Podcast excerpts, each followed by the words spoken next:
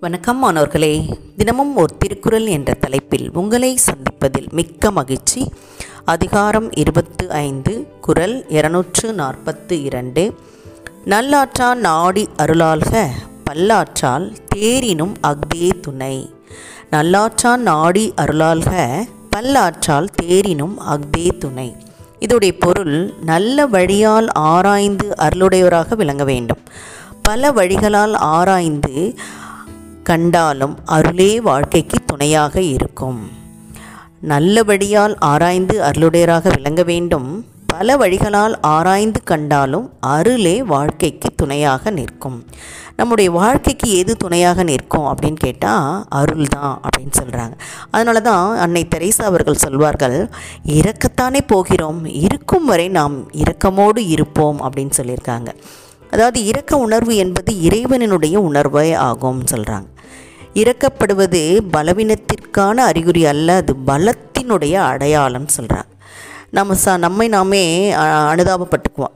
நம்மளோட இரக்கம்தான் நமக்கு கஷ்டத்தை கொடுக்குது அப்படின்னு. அது பலவீனத்திற்கான அறிகுறியே கிடையாது. அது பலத்தினுடைய அடையாளம்னே சொல்கிறாங்க இப்போது நம்ம மகிழ்ச்சியாக இருக்கணும்னு நினச்சோம்னா கருணையோடு இருக்க பழகிக்கொள்ளணும். மகிழ்ச்சியாக இருக்கணும்னு நினச்சோம்னா எப்படி இருக்கணும்? கருணையோடு இருக்க பழகிக்கொள்ளணும் அதுக்கு தான் இந்த இரக்கம்னா என்ன அப்படின்றதுக்கு ஒரு ஒரு டெஃபினேஷனே சொல்கிறாங்க பாருங்கள் உன்னதமான உணர்வு அன்பினுடைய உயரிய நிலை அழகான அனுதாபம் அன்பின் அளப்பரிய அன்பளிப்பு மனதினுடைய பேரார்வம்.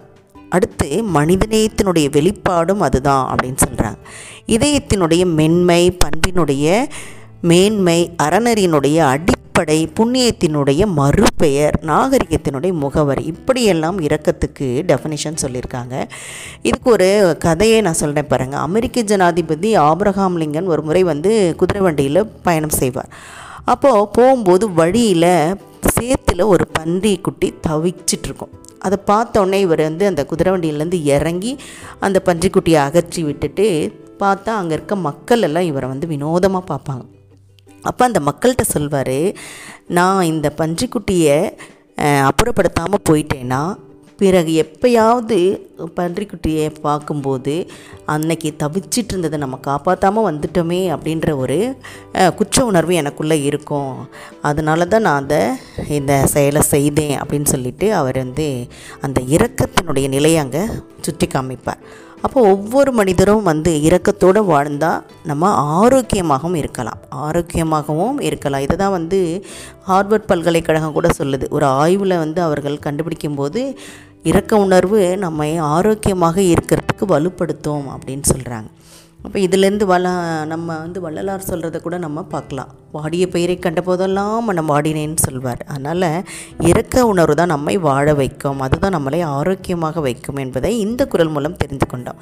சரியா மாணவர்களே இதை படித்து பயன்பெற வேண்டும் என்று கூறி உங்களிடமிருந்து விடைபெறுகின்றேன். இதை வழங்கியவர்கள் ஐடிடி திருப்பத்தூர் மற்றும் இரா வனிதா தமிழாசிரியர் காரைக்குடி. நன்றி நன்றி மாணவர்களே நன்றி.